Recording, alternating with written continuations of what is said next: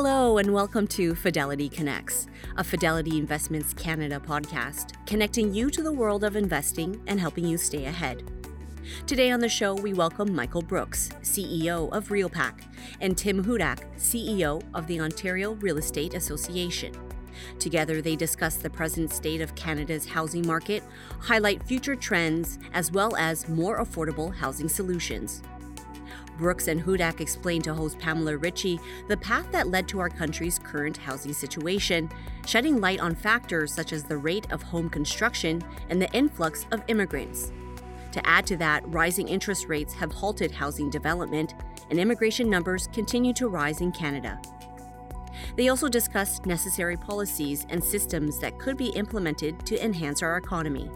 They explained the need for an across the board solution Many individuals without rental alternatives often turn to nonprofit or social housing, which could potentially lead to more challenging living conditions. Many of these discussion points can be found in Hudak and Brooks's report, The Multi-Sector Approach, which looks at the factors driving the national housing crunch and the recommendations to improve the situation. This podcast was recorded on October 19, 2023. The views and opinions expressed on this podcast are those of the participants and do not necessarily reflect those of Fidelity Investments Canada, ULC, or its affiliates. This podcast is for informational purposes only and should not be construed as investment, tax, or legal advice. It is not an offer to sell or buy or endorsement, recommendation, or sponsorship of any entity or security cited. Read a fund's prospectus before investing funds are not guaranteed.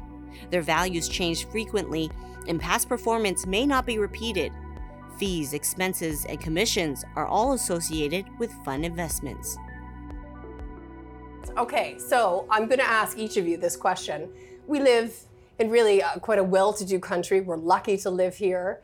Why are we talking about housing? Food, water, shelter. Shouldn't we have this covered? I'll ask Tim first. we should have it covered.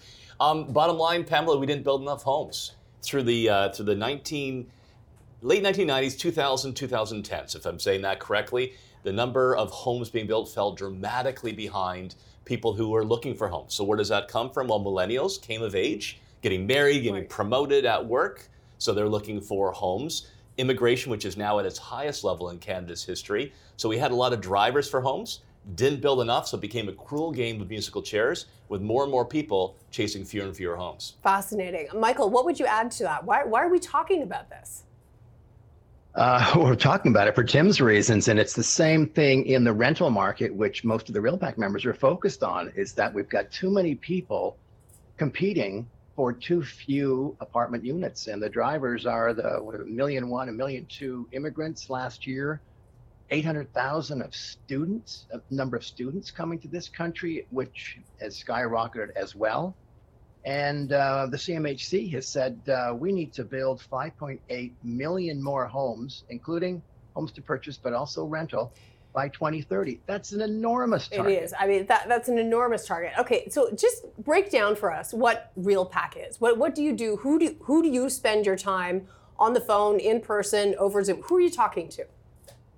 So our members are, we have uh, 130 institutional members, every pension fund in Canada, every major fund manager in real estate, uh, all the listed companies on the Toronto Stock Exchange, the banks, the lifecos.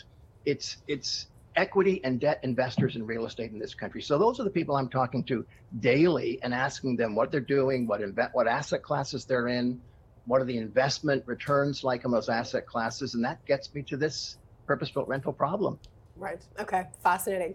Tim, if the goal is to build more houses, more places for people to live, housing, whatever that looks like, what do you want to see? Okay, beyond just more. What what else do you want to see in terms of a system being built? There's sort of policy rails to be built here. What, what's the goal? Sure. Well, I mean, I think I'd take up the entire Fidelity Connects with all these. And no. Pamela, thanks for having us back on, and it's great oh, being here with you and, and, and Michael Brooks, who I worked with uh, quite closely, and when I was PC party leader was a great advisor to talk about getting more homes built, whether they're, they're owned or rented. You really need an across the board solution. So I think we're talking about anything from the, the detached home with a white picket fence to duplexes and townhomes that are more affordable for first time home buyers or empty nesters to apartments. And it's such a spectrum that's connected that if we don't build enough rental units like Michael's talking about, people will stay in, in social housing, not for profit housing, and that means people get crowded out.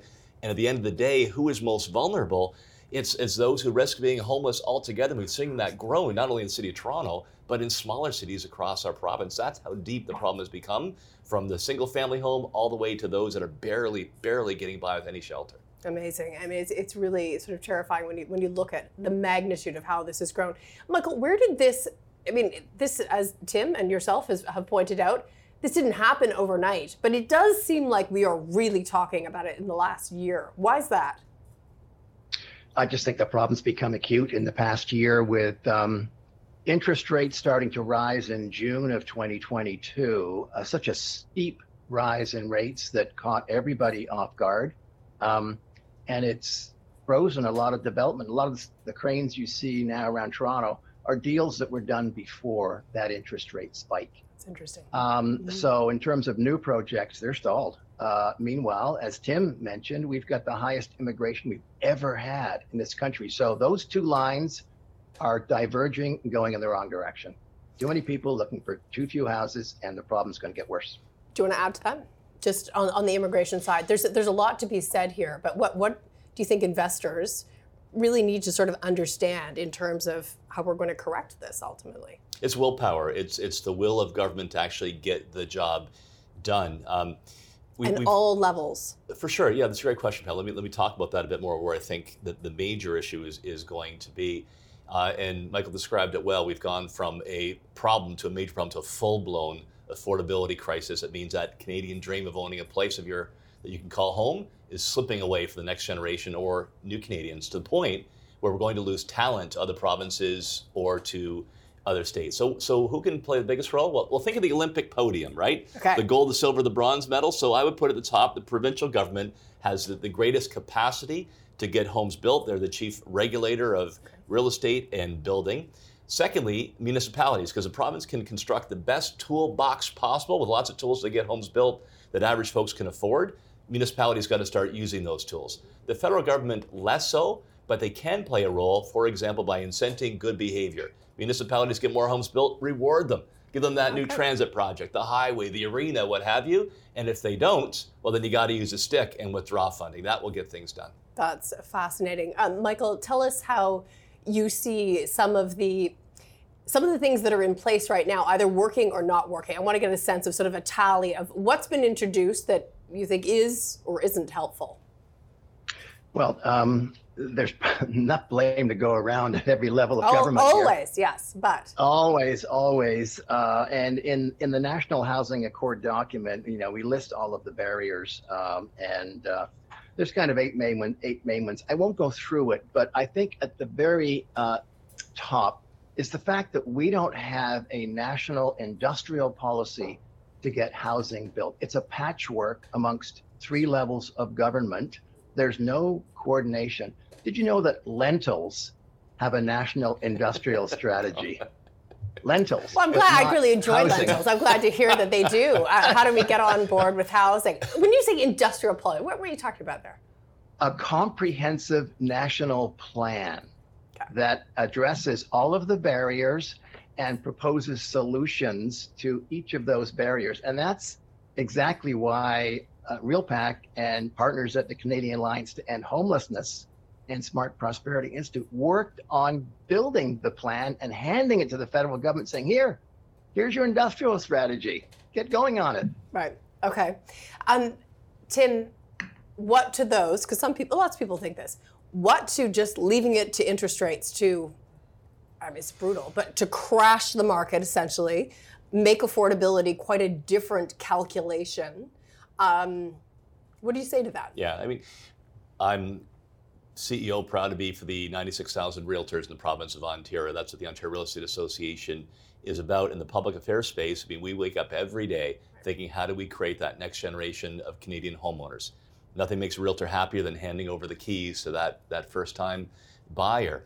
And what's happened today, Pamela, is not only are fewer getting frustrated, Mike and I'll describe that musical chairs game, but the housing affordability crisis has actually deepened.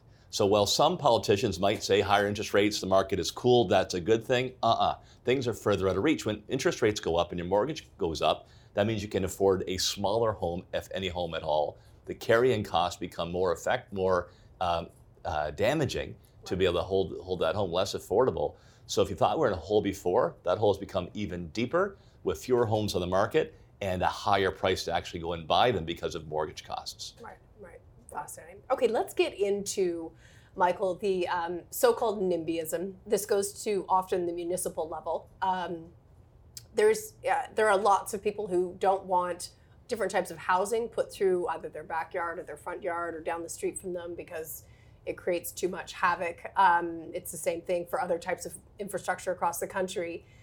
How do you see that being tackled? What, what needs to be done? Yeah, well, what we're seeing being done is provincial governments taking back control of zoning from local municipalities. I'm seeing that in Ontario, I'm seeing that in British Columbia. Um, but there's a bit of a failing at, at, at the local level in some cases as well. We've lost relevant and up to date zoning and official plans. You know, the as of right, early in my career, most of the items, most of the apartments that were built were built in as of right zoning. It's already pre zoned. Deal with the NIMBYs through the official planning process. Okay, we're going to talk a lot plan. about this. As of right means what? means you just apply for a building permit, submit your plans, you're already pre-zoned for what can be built on that site and it's a realistic zoning. We need to get back to pre-zoning in advance. Okay. And then there's no need for public consultation. You've done it on the official plan part. Right. Okay. Let's talk more about this because sure. this is this is one big piece of the solution it looks like. Absolutely. The the NIMBYism, right? The old acronym not in my backyard, Pamela has become so bad there's a new acronym for it. Mm-hmm. It's, it's, called banana. Build absolutely nothing anywhere near anyone, right? That's wow, that's really good. Wait, say that. Banana. Build absolutely nothing anywhere near anyone. Okay. It's gone bananas out there, and um, and this is very what is this very um, urban big cities or is this towns? Is it, is it everywhere? Well, it, it's it is everywhere, but we can make the biggest difference in, in urban areas. Okay. Although some of the things that Mike and I will talk about can also work in, in small towns. There's no doubt the housing affordability crisis is right across our province and our country. I mean, many of the Fidelity fans or, or uh, staff would have imagined, you know, they when they grew up, they could afford a house in at least the same neighborhood that they grew up in and that has slipped away in big cities and small towns. Let me get back to the, the as of right and give you an example of yeah, standing for NIMBYism. Amazing. Yeah. Um, so picture that uh, wartime bungalow. It could be in, in Toronto, it could be in Vaughan, it could be in, in Windsor, and it's past its prime. So a homeowner today could knock that home down. And she could build a, a four-story monster home. You see that in many neighborhoods, and we respect that. That's their right. It's their property. You work hard to provide for your family. But if that same owner wanted to knock that old wartime bungalow down and build a duplex or a triplex, homes that first time buyers could actually afford or retirees. Holy smokes, they go through this regulatory ringer. The lawyers descend, the NIMBY forces show up at a council meeting, and before you know it, years of delays, higher and higher fees, and the person walks away. And so who loses out? It's those three or four families that could have gotten into one of those first time home buyer homes. That's what we need to stand up in. Uh, so pre-zoning, as Michael said, would allow, give somebody a right to either build that larger home for themselves or build that duplex or triplex for new families. So, Michael, where do you see, for instance, um, shifting policy to make sure that this happens? How do you see that sort of connecting with the story of uh, density, for instance, uh, other types of planning within an urban setting, within a more suburban setting? I mean, how how how well can we gel those different goals together?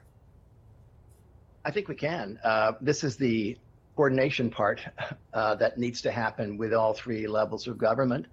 And uh, so pre-zoning is certainly one answer. Um, and uh, certainly along the avenues, along major thoroughfares, that's pretty an easy place to start to upzone. Uh, it's already got traffic, uh, wide roads. It's already got transit in many cases. That needs to be happen. That's almost a no-brainer. Um, elsewhere in the city, um, you know, we just need this gentle increase in density that Tim's talking about allowing fourplexes as of right. They're talking about that in Vancouver. We're talking about that in Toronto.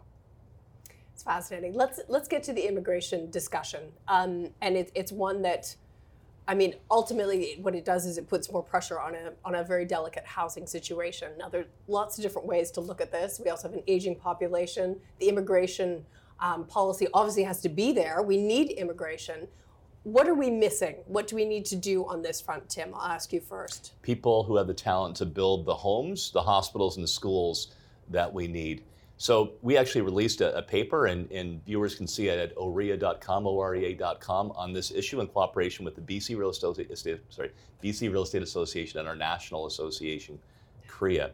And uh, Pamela, a couple of ideas there, targeting people who have the skills to build homes. You know, the, the carpenters, the builders, the, the welders, bring folks of that skill set into our country. Right now, our immigration program gives points. It's a tough program, gives points to those with post secondary education, business leaders, lawyers, right, academics. Tertiary. But if you're in the trades, mm. right, you're at the bottom of the list. Given that we have such a crisis in building, mm. let's bring in that talent, accept them into our country, and build the homes we're going to need. That is fascinating. So, I mean, tell us a little bit more about how, you know, is it still a point system? Maybe I'll ask you that. We'll go a little political here. But I mean, is it still a point system? How do we need to filter this? Can it can it be the same system just altered? Yes, you can adjust it to reward points for those that are going to build homes and, and bridges and roads and transit. And secondly, there are different programs that exist uh, to allow doors to open for certain types of skill sets. Recently looked at that for truck drivers as a way of example. Right. So give the minister the authority or delegate to the provinces, which we also support, a greater capacity to say we need this class of, of immigrants who are going to build what we need, especially in the high growth areas like Ontario and British Columbia. On the immigration front, Michael, what, what would you add to that? Um, it's well, it's related to what Tim said, but what I would add to it is is two things. Number one is we also need to get back into high schools and tell those high school students, you know what? If you're a plumber, electrician, carpenter, this is a really good career. This is a well-paid career that will give you portable skills you can go anywhere with. So that's something else that we'd like to see. The other element that we added to uh, the National Housing Accord is we need to explore because the pace of construction that we need to hit that CMHC target is triple or quadruple the pace that we have now. Wow. That's that's, that's enormous, and we can't really get there um, through immigration. We likely need to look at panelization, uh, offsite construction uh, to speed up the construction process. We've got one great amenity in this country, wood. Yes, they looked coast up to coast. You talked about coast to coast. I know it's amazing. You you told me to look up when we spoke earlier. Um, this amazing building in somewhere in Europe. I've forgotten where it was. The Ho Ho Tower. The Ho Ho Tower in Vienna. In Vienna. So so great examples stories. of tall buildings uh, being made of wood. I'd love to spend all day on that. There's some great questions coming in that you must hear. So let's go to a couple of these. So one of them is a lot of our clients rely on home ownership and equity for retirement. How does the housing crisis impact retirement plans? Can I begin with you, Tim? it's what you are on paper, right? Yeah, for sure. Well, I mean, um, in today today's environment, there's there's downward pressure because of the increase yes. in mortgage rates and fewer people you know, coming uh, into the market. But let me, uh, in response to that question, Pamela, and, and to yourself, I'm an optimist here. Like we have, yes. we're, we're, we're sounding the, the, the, five alarm fire, right, in terms of doing something in the affordability crisis, but there has been progress. We've been successful in lobbying the provincial government that have brought in five different pieces of legislation that are pro home ownership, getting more homes and more apartments built. The tools are there for municipalities. And in 2021 and 22, we actually built the most homes in Ontario that we've done for three decades and the most purpose-built rental. So at least we're turning in the right direction. Just keep your foot on the pedal and keep driving is my advice to decision makers. So what does that mean those with, with home equity? Well, you know, if we get if we get more homes uh, built, you'll see more people coming into the market. Right. A challenge my parents had, for example, in their retirement years was they wanted to sell the family home, four bedroom place, great for a new family, right? But they couldn't find housing they could move into to stay close to the grandkids that they could afford. So we get more homes built, that's going to free up more spaces and ensure that nest egg, right, that nest egg for retirement, the questioner asked about, will be preserved. And the last thing we want on this topic, the federal government has sometimes looked at, talked about a tax on home equity. Man, if you want to blow up middle class retirement savings, if you want to drop the A bomb on, you know, our retirees, bringing that tax. It would be a bad idea. It will kill investment and be a betrayal of the Canadian dream. Fascinating. Okay, so it's so interesting to get that perspective. Michael, a question for you. What would it take to convert empty commercial office spaces into housing? This is asked a lot. Calgary's had, it looks like, some progress down this road. Um, why isn't it just simple? Yeah, uh, it's it's difficult because the layouts difficult uh, residential versus commercial.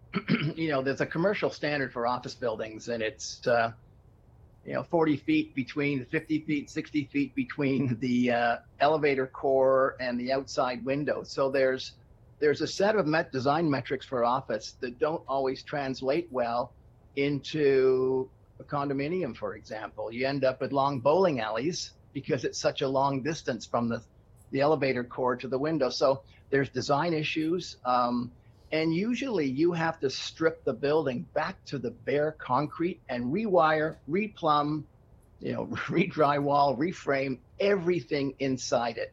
So it's enormously expensive outside of Calgary. Um, in Calgary, they have a long-term surplus of office space. They know it. They've said we want to take five million feet of old buildings out of our market. We're going to give developers 70 bucks a foot to convert those buildings to residential. And they, well, this is six months ago data, but I heard that they had 3 million of the 5 million already spoken for. So it's a successful program, but it needs a government subsidy to make it work. And I, I, can add to that. I mean, I'm of the view, Pamela, that this, is, like, some is better than none. So right. Michael laid out some of the complications, but Calgary's made progress. We could in, in Toronto, Ottawa, or, or London too. Here's some other suggestions on the commercial side a lot of commercial real estate, you know, in, in malls, in plazas, which are having greater challenges, could be converted to residential, both building above and building around in the parking lots. And what we need to do as municipalities then to rezone, stand up against some neighbors that might protest. Look, I get it. They'd like to have that parking lot to play ball hockey or something. sure. Yeah, but we need the enough. home. So I think there's a lot of avenues here to, co- to actually convert commercial into residential like that. That's fascinating. Michael, um, so you're speaking to investors here today. Uh, why would we invest in real estate right now? Um, well, uh, in purpose built rental, which is the area that I really focus on, um, the existing supply is gold, unfortunately, because new supply is no more difficult. So you've got more renters chasing a finite number of units coast to coast.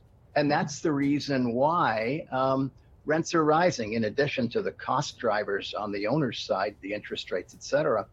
So um, it's a very durable asset class as long as the buildings are maintained. So for investors uh, in public companies, the REITs, the apartment REITs, others, uh, pretty safe space.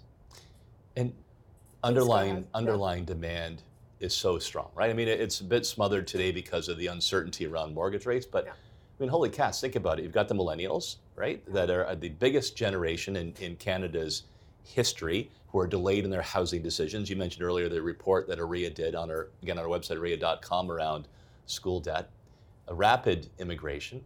Canada and Ontario remain a beacon for, for talent from across our country and around the world to come here to live. And you've got the bank of mom and dad. And, and mom and dad, you know, love their sons and daughters dearly, but wouldn't mind them moving out of the basement. and finding a place of their own. so we, you have a lot of, of demand that is going to be satisfied. And the good news here, Pamela, is that despite the challenges and the depth of the affordability crisis, the Canadian dream continues to be as bright as ever. We find that more than seven out of 10 people who don't have homes do believe in it. It's an investment that pays off in the long run. It is our most precious memory. You and I are talking about raising our kids, right, in our homes. Mm-hmm. That demand is strong. Yeah. It will always pay off in the medium and long run just to sort of finish up on a couple of different, going back to the the as is, the clause. I mean, um, is that did I say that right? Is it called as it? What's the clause that we've been talking about? Oh, as of right. As of yeah. right. Um, as of right. Give us a couple of examples about that. So, I mean, I will. I hear anecdotally, and I don't know if it's true, that all of Yonge Street, all those two-story um, buildings that are left on Yonge Street, which is the biggest street in Canada and maybe the world, I think, um, are all slotted to eventually be developed into much taller buildings. That is the transit line in Toronto. It's one of the main ones. Is all this work being done? Is it slotted? I mean, you hear anecdotally that it is. What what is the holdup here? Is it been sold to developers to be developed? I mean, what's what's not happening? Yeah, yeah I mean, it's it's typically um, the NIMBY forces that slow these things down. Uh, staff then that puts them on this this merry-go-round of approvals to get through the process where you go to the recreation department and then you go to water and sewer, then you go to bylaw enforcement, and they all make changes and you go around and around. We need to speed that up. Look, there is a happy consensus right now when it comes to investing in, in transit in Toronto and other major cities in Ontario. They're making billions of dollars investment, whether that's subway or light rail or roads. That, that's fantastic. But Pamela, does it make sense to have two-story buildings around that? There should be, as of right, along our subways, including the Spadina um, extension and the Danforth line, where you only have two stories. That makes no sense whatsoever. And that is uh, terrific homes, particularly for first time buyers to get their foot in the market. And as you know, once you get your first home, it's easier to move up that ladder than it is getting the market in the first place. Interesting. And, and Michael, what, what would you say is sort of a bit of a final thought on, on some of these things starting to move, the delays? How do you remove the barriers that you've had in your report? What's, what's, what's sort of going to move the fastest here, do you think, in terms of barriers being removed? Well, I can tell you that the narrative um, has really changed over the past six to nine months. Every major government in Canada is hearing it from their constituents about housing. Every major government in Canada is very much focused on supply. So we have a really unique opportunity uh, nationally, provincially, locally to get a lentil strategy applied to housing, to get a, a, coordinated housing strategy to get more housing built of all types, and uh, find places for those students who will be our future. Avoid putting homeless people uh, or give homeless people a place to call home in social housing. Like every segment of the market needs new construction. Fantastic. I want to thank Tim and Michael for joining us. It's a bit of a journey conversation. I'm so pleased we've had it and uh, really appreciate both of your time here today on Fidelity Connects. Thank you. A pleasure. And Thanks to Fidelity for having us on. Yeah, delighted. Michael, thank you very much. All the best. Ditto. Thanks, Fidelity. Thanks for listening to the Fidelity Connects podcast. If you haven't done so already, please subscribe to Fidelity Connects on your podcast platform of choice. And if you like what you're hearing, leave a review or a five star rating. Fidelity mutual funds and ETFs are available by working with a financial advisor or through an online brokerage account. Visit fidelity.ca slash how to buy for more information. While visiting fidelity.ca, you can also find information on future live webcasts. And don't forget to follow Fidelity Canada on Twitter and LinkedIn. Thanks again. See you next time.